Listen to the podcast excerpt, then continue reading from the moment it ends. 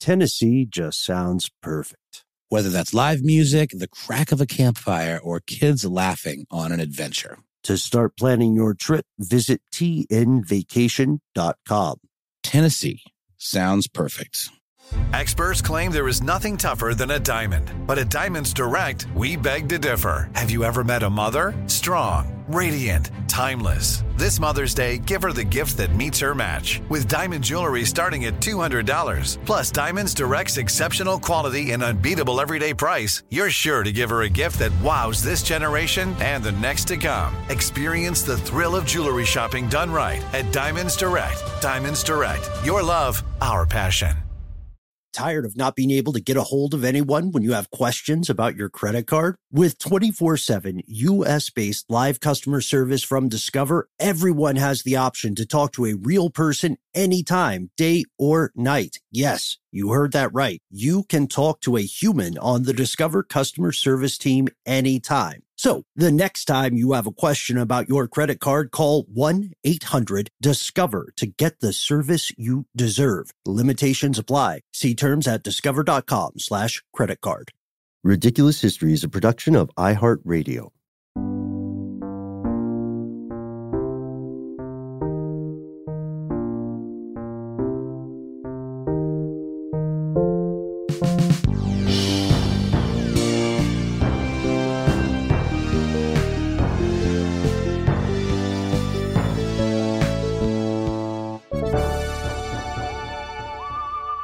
Welcome back to the show, Ridiculous Historians. Thank you, as always, so much for tuning in. We have a very special episode today, and who better to produce that than our number one super producer, Mr. Max Williams? What? What? Woo! Ta-da! it is and, he. Uh, yeah, Noel, uh, you're Noel. I'm Ben, and uh, you, you, you and I recently watched a film on Netflix called Operation Mincemeat.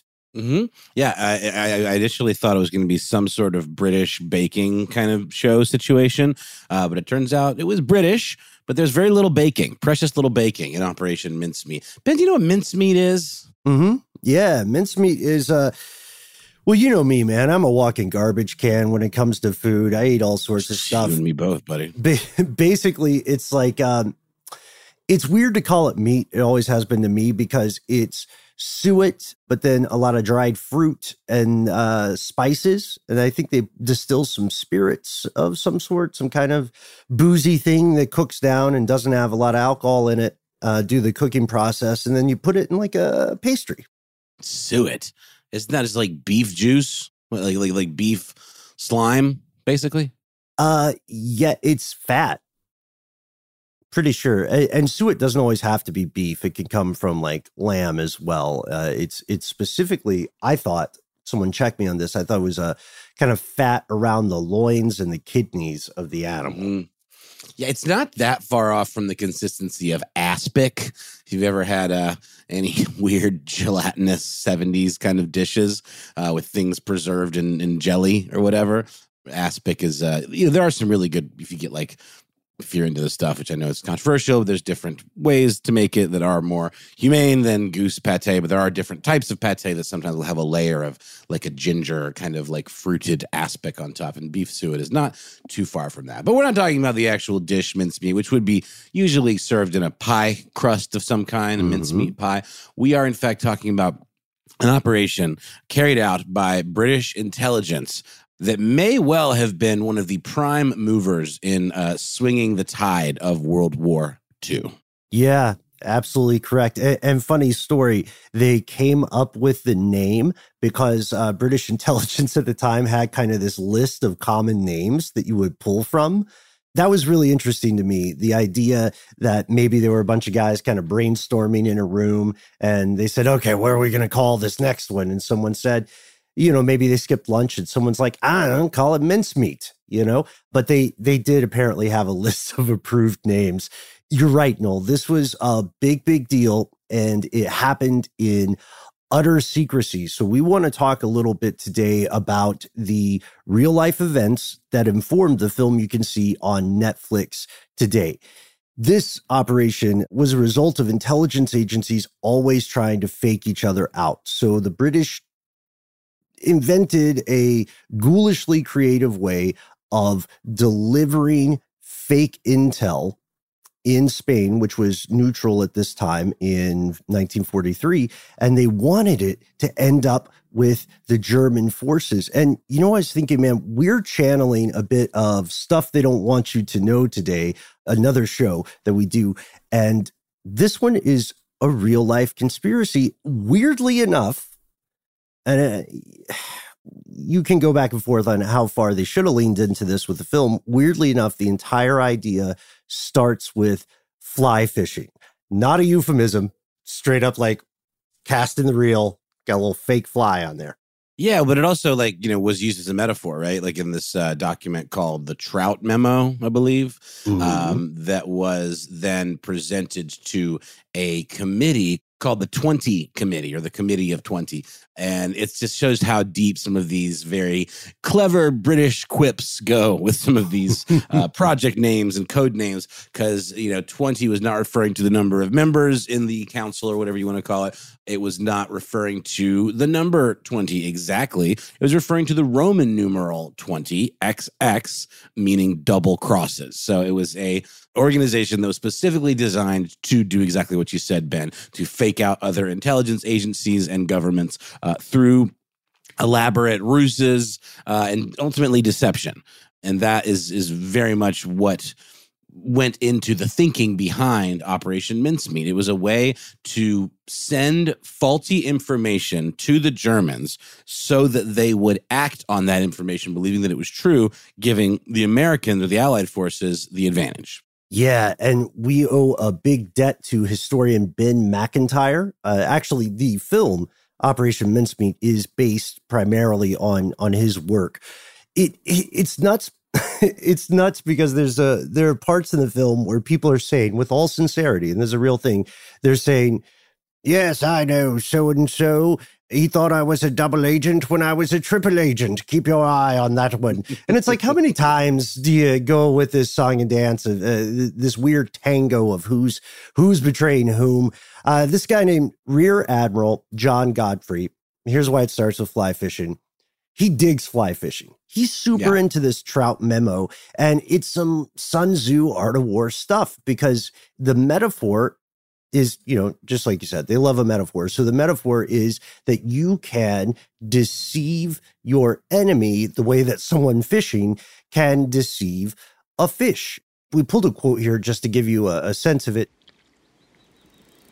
The trout fisher casts patiently all day. He frequently changes his venue and his lures.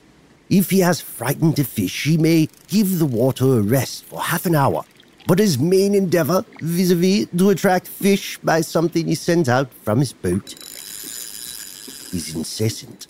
Incessant. I love that. There's a great scene in the movie where um, this guy presents the Trout memo to Winston Churchill. I don't remember the I didn't know the actor who was playing Churchill. It's obviously like a really, you know, sought after role of you know, some of the best actors have portrayed Churchill, specifically uh, Gary Oldman, you know, and like an unrecognizable amount of prosthetics. um, but this dude did a really kind of not over the top. It's the easy one to like chew the scenery with because Churchill was a real character and known for these fiery speeches and turns of phrase. But the guy said, he, I forget who it was. It was because one of, I think his assistant or one of the guys who was in this kind of cadre of, of uh, military brass that were walking around with uh, Churchill was Ian Fleming, the author of you know the James Bond novels, and he mm-hmm. based his uh, James Bond characters on people that he actually knew and some of the operations that he actually participated in. But the point is, the guy says to uh, Churchill, "Have you heard of the Trout Memo?" And Churchill goes, "I despise fish."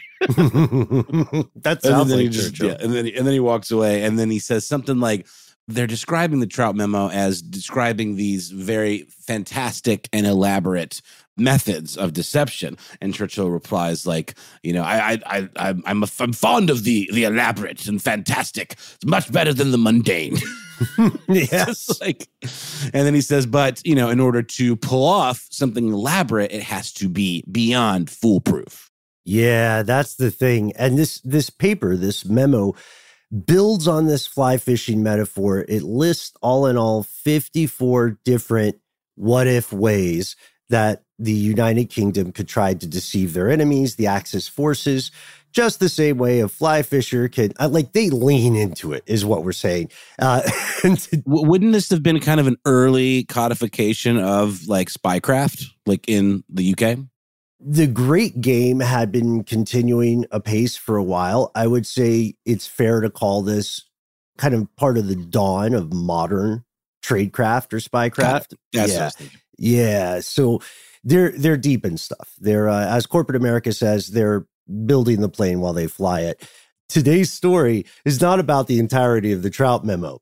You basically got the gist, folks. It's about the 28th suggestion in that weird paper the idea of getting a dead body, planting fake intel on that dead body, and then just sort of dropping it somewhere where German intelligence will find it. And they didn't make up this idea, by the way. They got it from a novel because uh, Admiral Godfrey and Ian Fleming were working together. Godfrey loved fishing.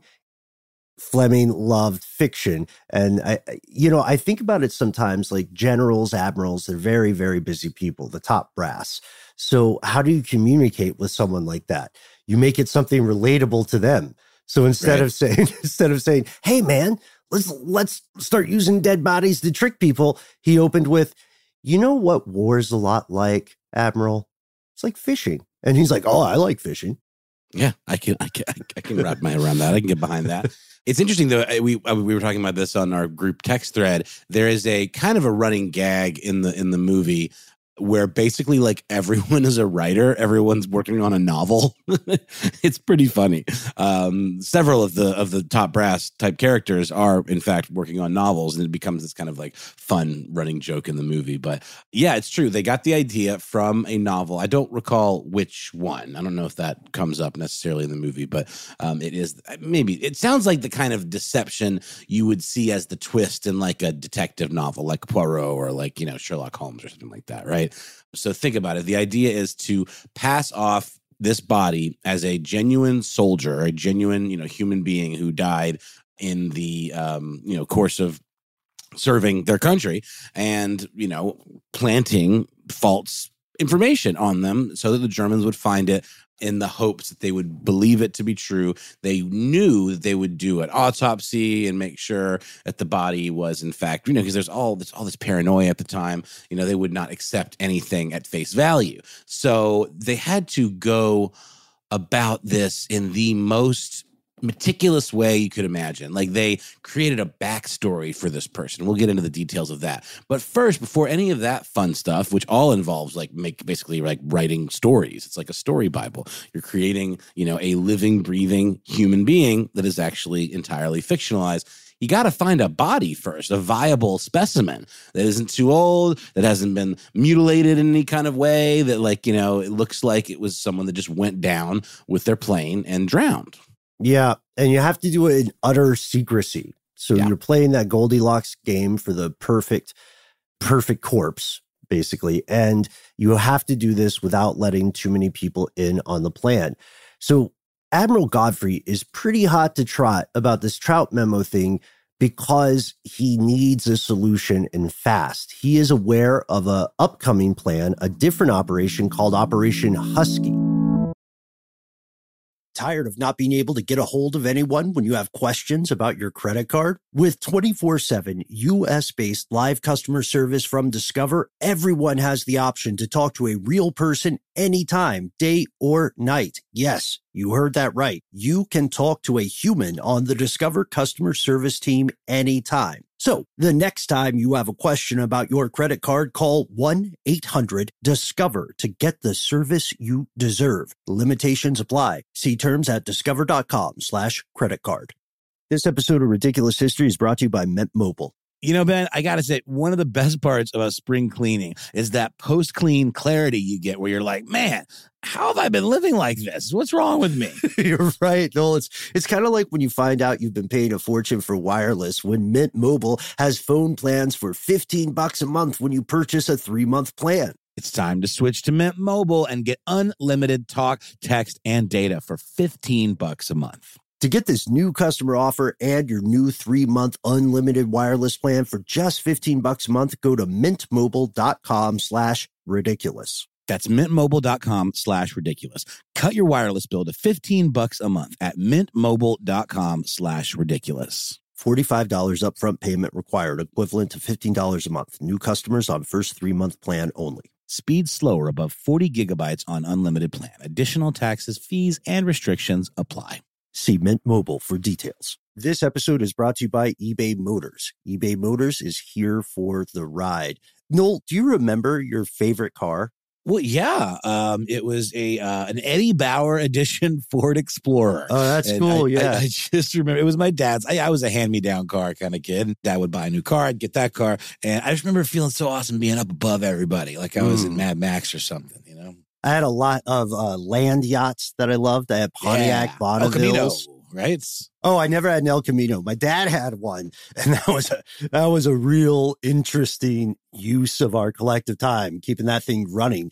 But I think these cars all kind of speak to us because they were such a fundamental part of our lives. Do you remember when I had that Monte Carlo? That's what I meant. I meant I said El Camino, and I meant Monte Carlo. I miss it so. Uh, the Monte Carlo was tough. I had a series of Monte Carlos, and the last one, God bless it, I just I I had to learn a lot about car maintenance just to keep that guy running. But it, Totally. it still was like a a perfect fit. It's almost like finding your true love. Uh, you know, like when you recently got a car a few years back now. Oh man, and funny you should say that. That particular perfect fit was the Honda Fit, which I love dearly. But Ben, it's getting a little long in the tooth, and while it's been incredibly reliable up to now, it's getting to that age where I might have to start looking for some parts here and there to keep it running. Mhm. And that's where eBay Motors comes in. With over 122 million parts, you can make sure your number one ride or die stays running smoothly. Brake kits, LED headlights, roof racks, bumpers, whatever your baby needs, eBay Motors has it. And with eBay Guaranteed Fit, it's guaranteed to fit your ride the first time, every time, or your money back. Plus, at these prices, you're burning rubber, not cash. So keep your ride or die alive at ebaymotors.com. Eligible items only. Exclusions apply.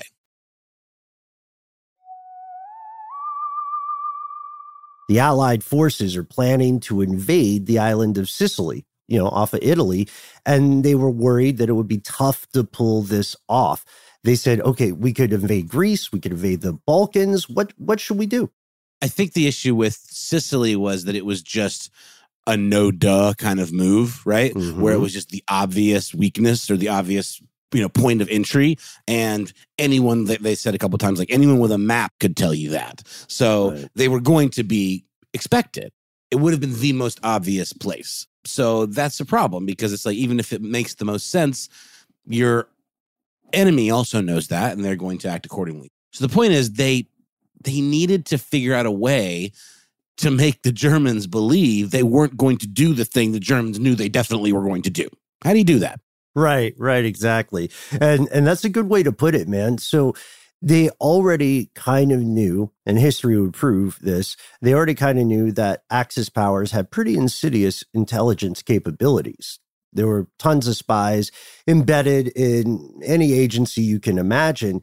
And they knew that if Axis powers anticipated the obvious thing, Operation Husky, because they already did the North Africa campaign. So it's not too far to for their resources to move. They knew that if the Germans were anticipating this, it would become a bloodbath. It would probably fail. Winston Churchill who was basically drunk off the success of the North African campaign. Low key, Possibly also actually drunk too. yeah, I was going to say Loki just in general kind of drunk. And he knew he knew uh, in his calculus that Britain could probably not invade and retake France at this time. They needed uh, more runway. And he said, "Okay, look, we can maybe." He was skeptical at first, but he said we can maybe take these North African forces through the Mediterranean into Italy, which they loved calling the soft underbelly of Europe. Like they keep calling it that. It's weird. You know how it is like when you're hanging with your friends and you make up a catchphrase and everybody sort of gets into it. Is that sort of a ding against the Italian people, implying that they're somehow like soft and and uh, and and you know luxuriating in their fine wines and cheeses? I don't know. I'm still trying to figure that part out. But yeah, they lead they leaned into that as well. So everybody's like, fly fishing is war, soft underbellies. Let's invade Sicily. And to do this, they it, it, they're not sure if it's actually going to happen yet. This story hinges on three people. We're going to introduce two of them now military officers Charles Cholmondeley and Ewen Montagu. Cholmondeley is n- not spelled, yeah. not no. spelled the way it sounds. Cholmondeley. It sort yes. of like reminds me of some counties in Georgia. We've got one called that looks like on paper Taliaferro, but it's apparently pronounced Tolliver or something right. like that. Yeah. Uh, for the long, I mean, until I heard them say in the movie when I was reading about this, in my mind, I'm saying out loud Cholmondeley, and then when in the movie they they they start calling this dude Chomley, and I'm like, where's Cholmondeley?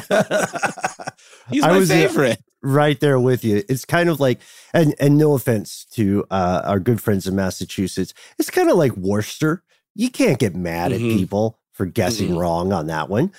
But here we are, the 28th suggestion. Cholmondeley and Montagu run with it. The lure in this case is a corpse, not too fresh, not too stale, I guess. Yeah, but Goldilocks corpse. Right. And it has to be dressed as your kind of average everyday soldier with that intel. Uh, and they originally wanted the fake intel to just be in the guy's pockets.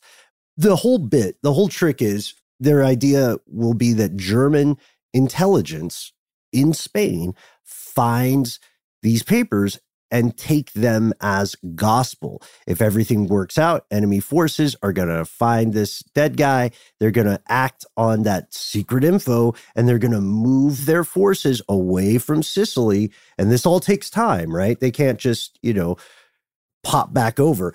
They're going to move a significant amount of the German military and Axis military forces away from Sicily. Then that exposes the soft underbelly of Europe. And they're, you know, from then on, it's just like God save the Queen. Great job, everyone. Oh wait, I think I get it. So this a soft underbelly is a point of weakness, right? Like in uh, the Hobbit, you know how like Smaug had that one little area that like was like what do they call it? Like naked as a a snail without its shell or something like that. Mm. I think maybe that's what they're referring to uh, Sicily as, like just a weak point. So a soft underbelly, implying that like even if everything else is armored, you know, that, uh, that if that soft underbelly is exposed, then that could be like a kill shot for all of Europe. And to kind of jump in here, I mean, you got to think about this point in 1943, like Germany's still kind of like an unstoppable machine, while like Italy and all their operations are just like tripping over themselves and yeah. face planting. Yeah. And eating cheeses, fine cheeses and wines. Yes. Like yeah, they were not doing very well in this war. No, they weren't. That's that's very, very true. And this this fake out itself is not a super original idea. Just the idea of faking people with uh, bad in- intel. It's happened before. It's happened so often in the world of intelligence that by this point it had a street name. It was known as the Haversack Ruse. But Cholmondeley and our boy Montagu, they need a fresh body. And uh, Cholmondeley has his own spin on the Trout memo. He calls it the Trojan horse. Uh, shout out to Denis Smyth, author of Deathly Deception, the real story of Operation Mincemeat. Thanks to Smyth, we have Cholmondeley's real life description of this. Noel, I know we both love uh, leaning into a real, a real chewy British accent. You want to give this one a shot, man? Oh, why not? Let's see. A body is obtained from one of the London hospitals. The lungs are filled with water, and documents are disposed in an inside pocket. The body is then dropped by a coastal command aircraft. On being found, the supposition in the enemy's mind may well be that one of our aircraft has either been shot or forced down, and that this is one of their passengers. Love it. 10 10. All the Brits out in the audience are cringing right now, and I am here for it. I'm here for it. I love all of you so much.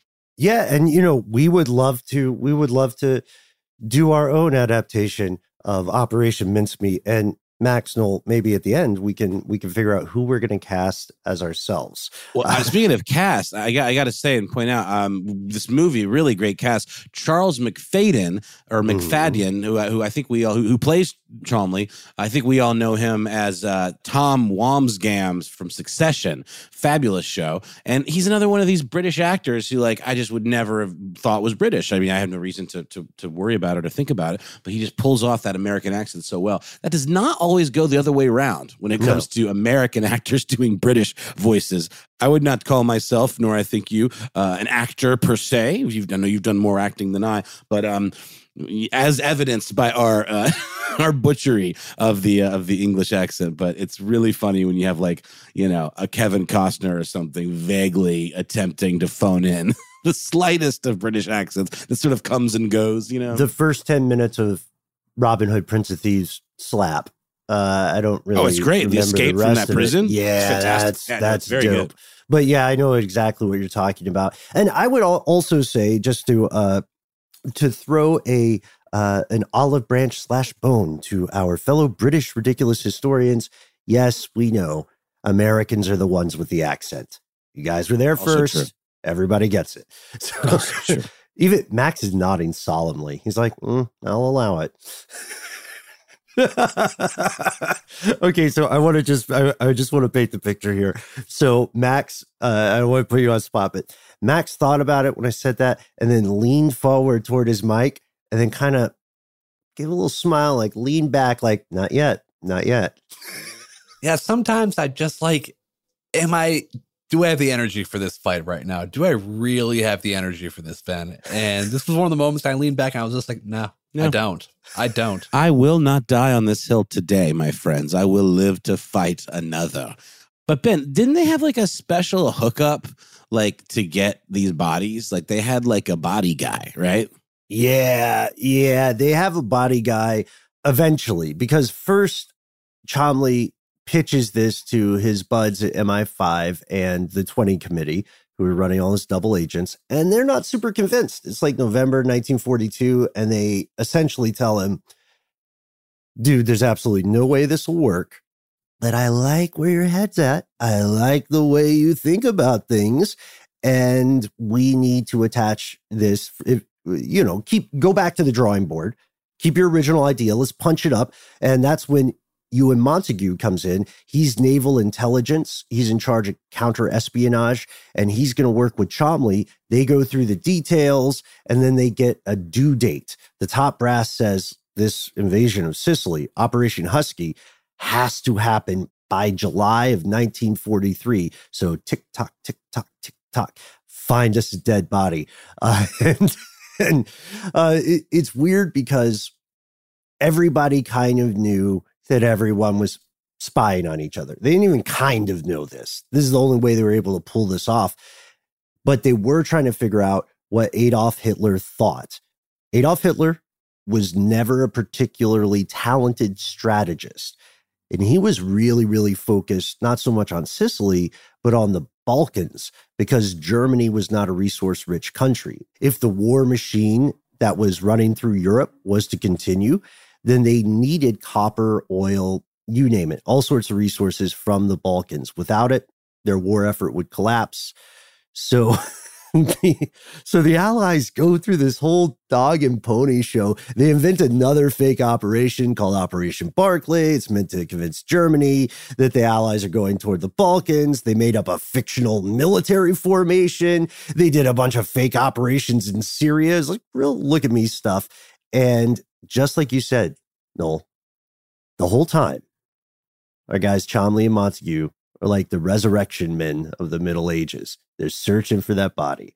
They said, okay, yeah, no, we've decided it's fine to steal a body, dress it up, and throw it somewhere. We don't have a lot of time to wax philosophic. Uh, let's make the corpse look convincing. You got to work on a backstory, but also these guys are not experts what death looks like.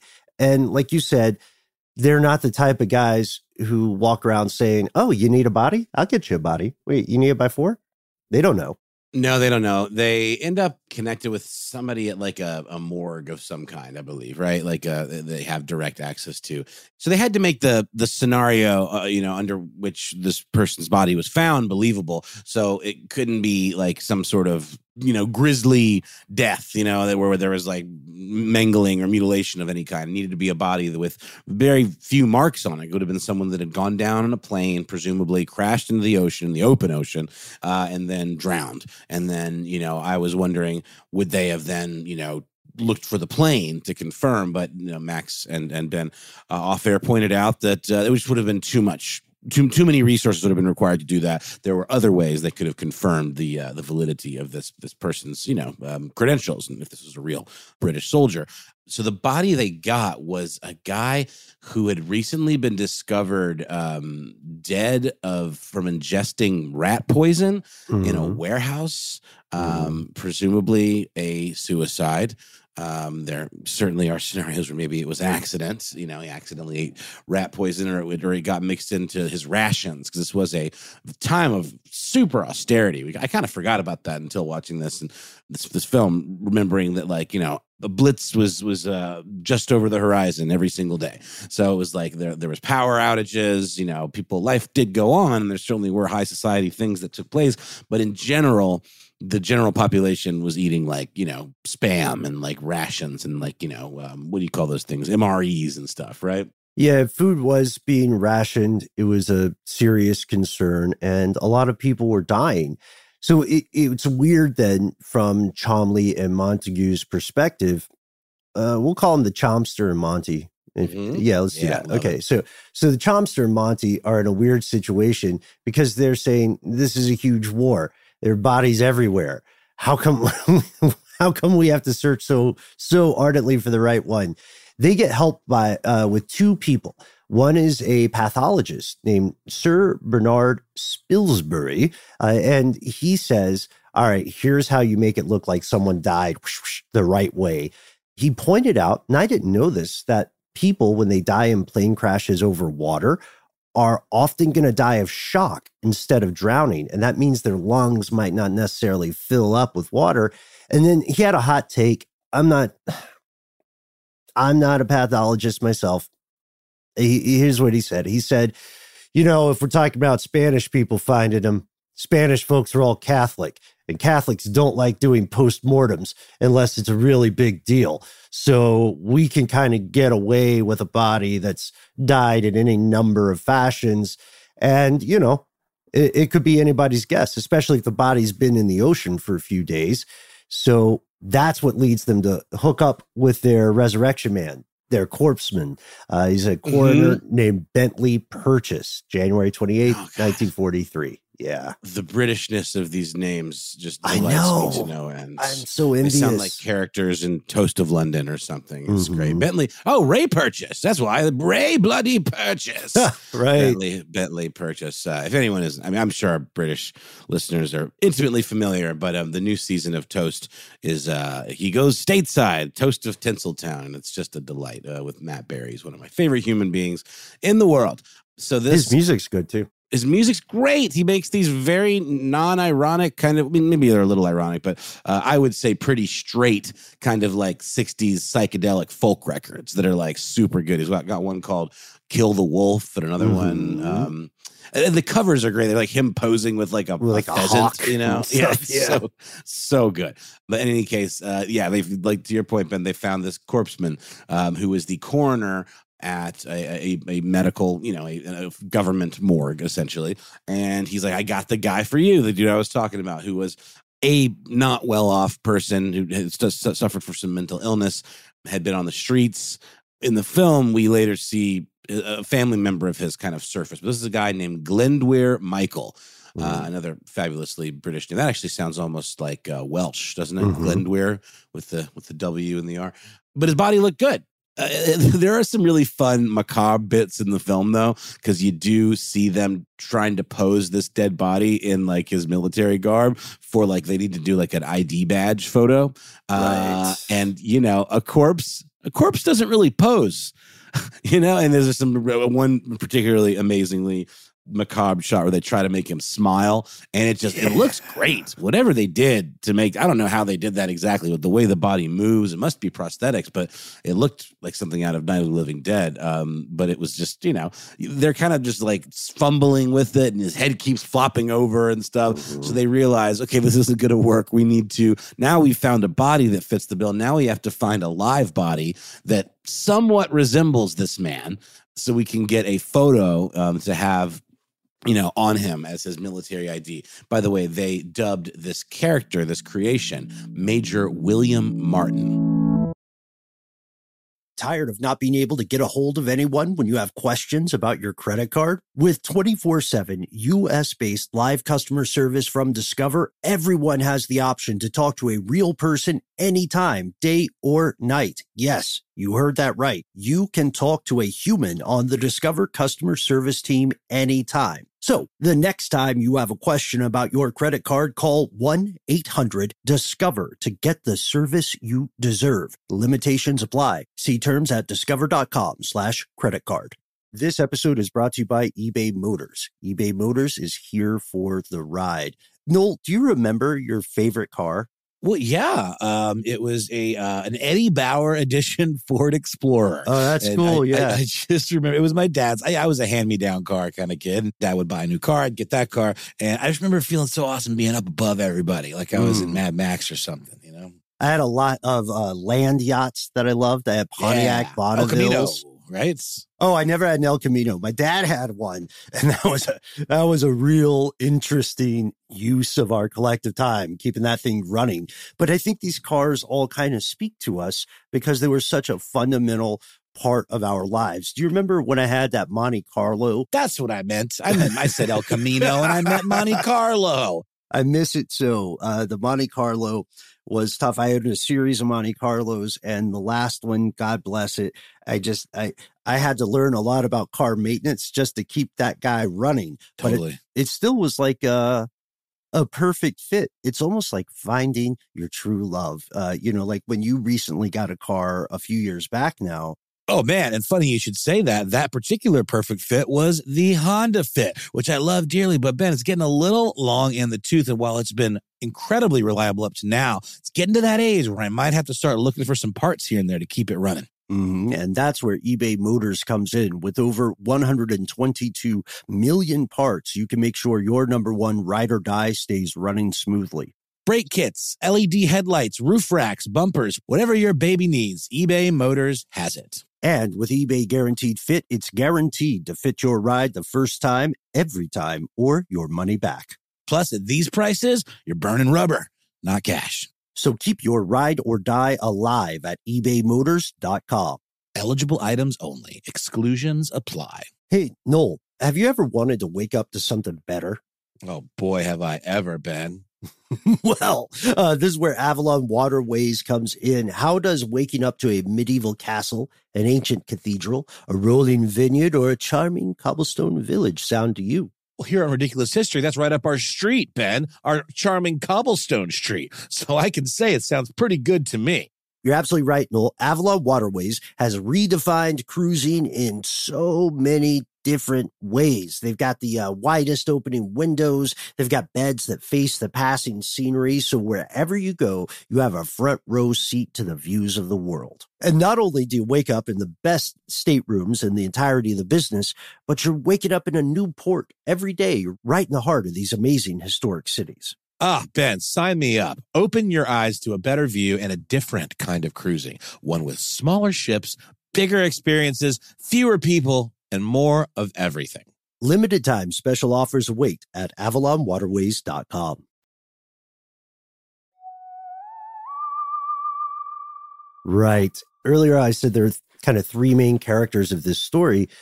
Glyndwr Michael, known as Major William Martin, is our third man. This feels like a noir reference. Uh, you can find a photo uh, just what you're describing on online if you wish ridiculous historians it is grisly be warned but it's off to the races they've got the documents they've they've you know habeas corpus they have the body and on april 30th 1943 they take action because bentley purchase has told them look i can keep this guy on ice but at best, I can give you three months, or else he will have just decayed too far to be useful. So that's why they ship him off then in April. And they've still got that July ticking time bomb there, that deadline. The captain of a submarine called HMS Seraph has his crew push this body into the sea. And they push it in the direction of the tide, and they actually use the submarine's propellers to help move the body in what they hope is the right direction. I want to shout out the captain of that sub, Lieutenant Norman Jewell, who had the decency to stage something like a funeral service. He read the 39th Psalm, uh, which begins talking about the power of silence. And that's the only funeral that Michael actually gets. The body washes ashore on the Spanish coast near a city called Huelva. And this is exactly where they wanted it to go because they knew, right? Even though Spain was like quote unquote neutral, everybody knew the British spies were there, Allied spies, German spies are there. And they said, okay, just to like preserve this so that the papers are still legible, we can't put it in this dude's pockets. We have to put it in a briefcase. So they attach a briefcase to him. And it what's seems the, legit. What's the amazing term they used for pocket trash? I think it's like wallet litter. something like that. Something like that.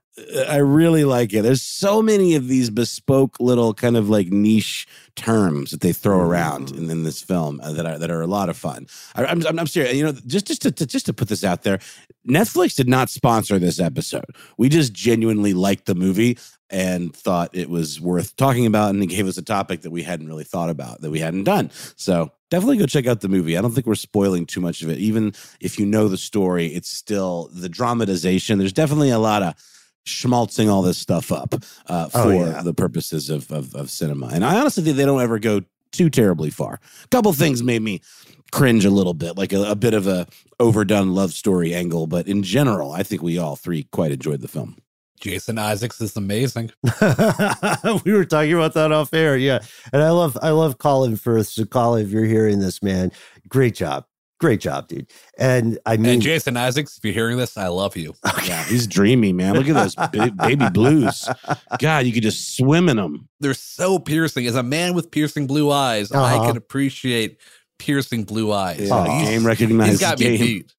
there we go. For sure. Nailed it. All right, Max, we're going to see if we can get you and Jason to hang out together. You know, Oh, he was in The Death of Stalin, which is another movie that I think uh, uh, ridiculous historians would absolutely love if you haven't seen it. Mhm. That is a cool movie and another really fun dramatization of some really heavy historical stuff, but played completely straight, where it's like nobody has a Russian accent in the movie. It's all just No. like everyone's It's like themselves, and it's Steve great. Buscemi is just being Steve He's just Steve Buscemi. Buscemi. It's Right. wonderful.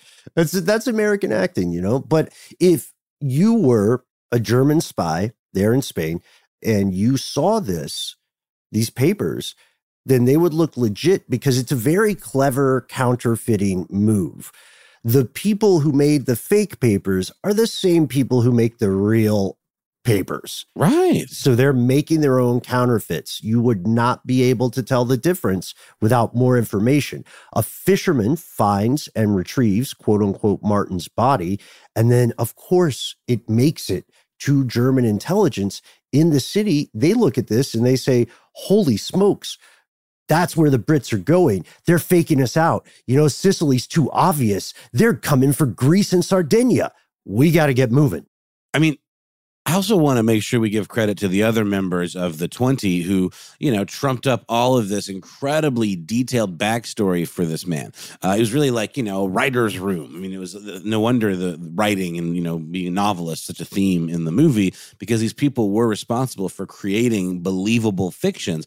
They gave him a love interest named, uh, what was it, guys? Pam? hmm Pam, there's a snapshot of his fiance on his person. hmm And they make a point to like, no, no, no. The picture of Pam goes in his breast pocket because he keeps it close to his heart. You know what I mean? Stuff like that. You know, there's a love letter that he keeps on him as well. And also, I believe, a receipt for a wedding ring. Yep.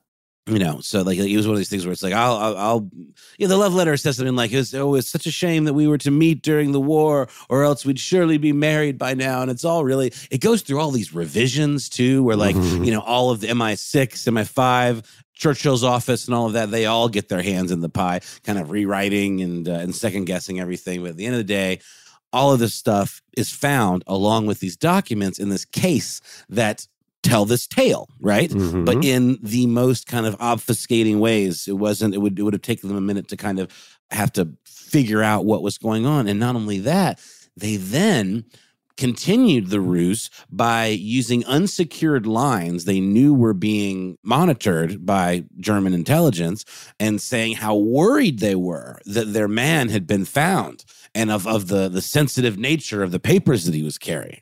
Right. Yeah. It was a, it was a huge deal. There's a lot of acting there too, because they he also has like a letter from his father, ticket stubs. You can tell he bought a fancy shirt recently, a hotel bill, all this stuff, and they really, really, really put some work into making it plausible. And I would argue that the communications that were you know being monitored were probably the clincher for German forces right? Because if this guy was carrying secret papers, he's this important, then of course British intelligence will worry about him. If they hadn't done that little part of the song and dance, then Germany may have figured out the ruse.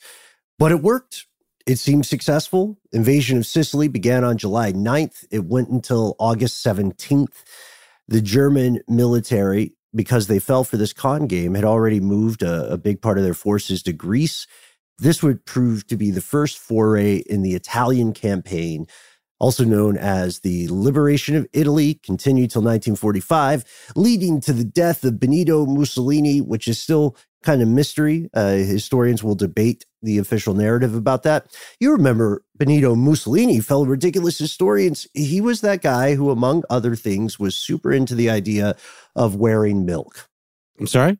Wearing milk. Benito Mussolini, he's the wearable milk guy. Oh, right. The also wearable dictator. milk guy. No, yeah. I'm remembering now. It was like a it was like a more sustainable kind of plastic. Essentially right. with like it almost was like think of Kraft singles or something that you could like, you know, stitch together and cover your body with. Mm-hmm. Yes. So check out that episode. I think we all had a blast on that one. And at this point, we have to ask, what can we learn from this? I mean, Operation Mincemeat shows us kind of the ethical quandaries of the greater good. And also, Glyndwr Michael had no informed consent. He didn't have any say in his second posthumous identity. Yeah, and in the film, I, I don't know how dramatized this was, but his sister, I don't remember how she gets wind of it exactly because mm, it was so hush hush but she comes into the office and like you know makes a big fuss and says uh, you know uh, God, I think she know, went to the coroner because you know there was a lot of people like who didn't understand where the body went. That makes stuff. sense. Somehow she ended up in the presence of our our main characters, you know, doing a shame on you type situation, and like how poor you know Glyndwr never had a say in this, and all the you know because I mean these are deeply religious people, and like you know the idea of what they're doing is desecrating a corpse. You know, oh like, yeah. Uh, I mean there, there's a scene in the movie when the when the the Spanish do get a hold of the body and they do do that autopsy, it is foul. Like they're like pulling his guts out. They look like freaking, you know, sausages. It's really, uh, and then like one of the reasons they didn't go deeper into conducting the autopsy to see the cause of death was because it was just so foul smelling. You got like one Spanish officer like vomiting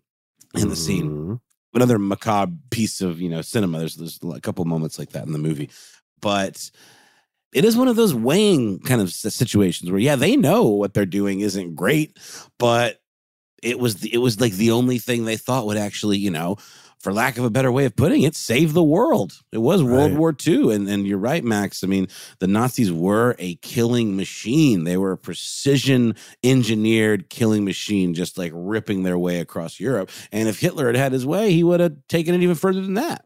Mm, yeah and and also you know, there's so many conundrums with this ethical, philosophical conundrums.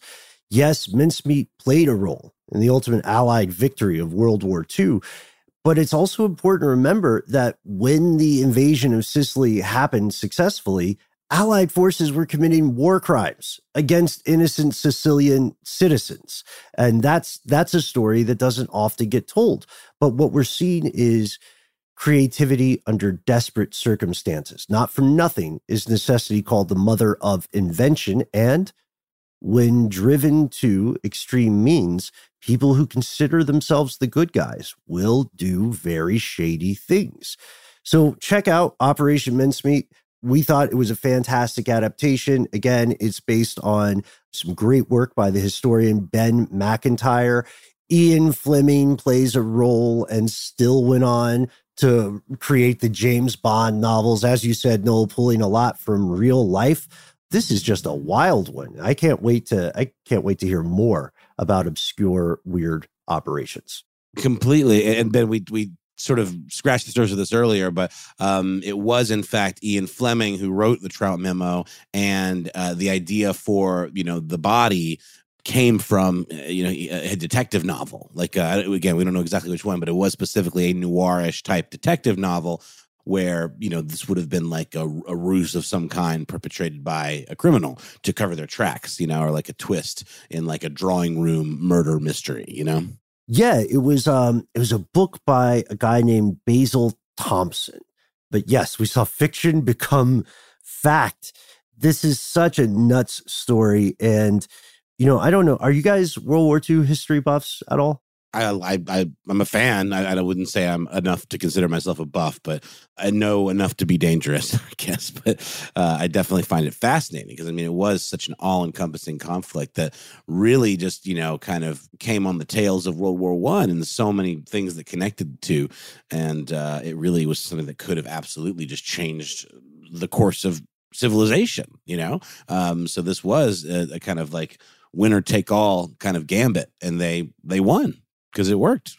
Yeah, no, I, I, I consider myself a World War II fan, not a buff. I mean, most of it comes from you know watching Band of Brothers on repeat from like age twelve to age twenty seven. So I'd probably say that's where my love of World War II came from. But to Noel's point, I mean, it is just such a I don't know, just massive part of history, especially like the culmination of things beforehand and to what we are still going through nowadays. So I like looking at it in that way. Totally. Agreed. And uh, we hope that you enjoyed this exploration as well. Fellow ridiculous historians, let us know what some of your favorite strange stories from times of war are. We can't wait to hear from you. In the meantime, thanks so much to our super producer, Mr. Max Williams. Thanks as well to Alex Williams, who composed this slap and bop. Christopher Hasiotis, who actually is the one that uh, brought us this idea in the first place and hipped us to this movie here in spirit, soon to be here in the digital flesh. That sounds weird. That sounds like some kinky Stephen King. It's like a 90s sci fi film. Digital yeah, flesh. Exactly. Digital flesh. Long live the digital flesh. Who else? Eves Jeffcoats, also oh, here yeah. in spirit. Miss Eves, she's the best. Uh, and thanks to you, Ben. This one could have been a real downer, but I think we uh, we navigated these these choppy international waters um, with uh, with grace and, and humor and terrible British accents. Yeah, man, agreed. Back at you. And what would this show be without terrible accents? It certainly wouldn't be ridiculous, which is the whole reason we started this crazy thing in the first place. It's true. And we'll see you next time, folks.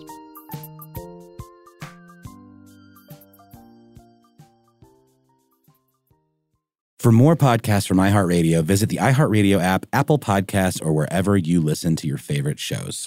This episode of Ridiculous History is brought to you by Avalon Waterways. Ben, are you in major need of a vacation right now? Noel, you're a mind reader. I am, and uh, aren't we all? We are. While cruising remains popular, there's something big happening in the industry, and that is, my friend, smaller ships. True story. The intimate ships of Avalon waterways can go where the big ships can only dream through winding passageways of rolling vineyards and castled hills into the heart of timeless cities and storybook villages. That sounds like a delight. See how Avalon's smaller ships promise greater discoveries, fewer people, and more of everything. Limited time special offers await at avalonwaterways.com.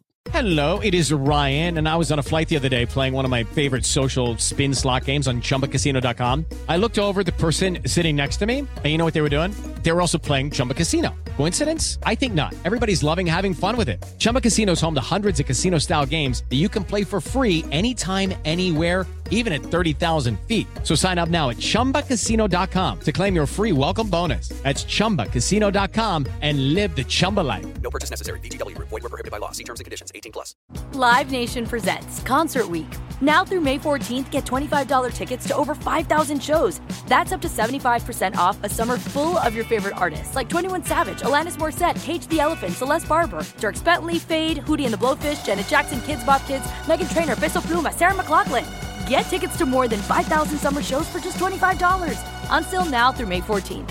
Visit LiveNation.com slash Concert to learn more and plan your summer with Sean Paul, Sum 41, 30 Seconds to Mars, oh, and Two Door Cinema Club.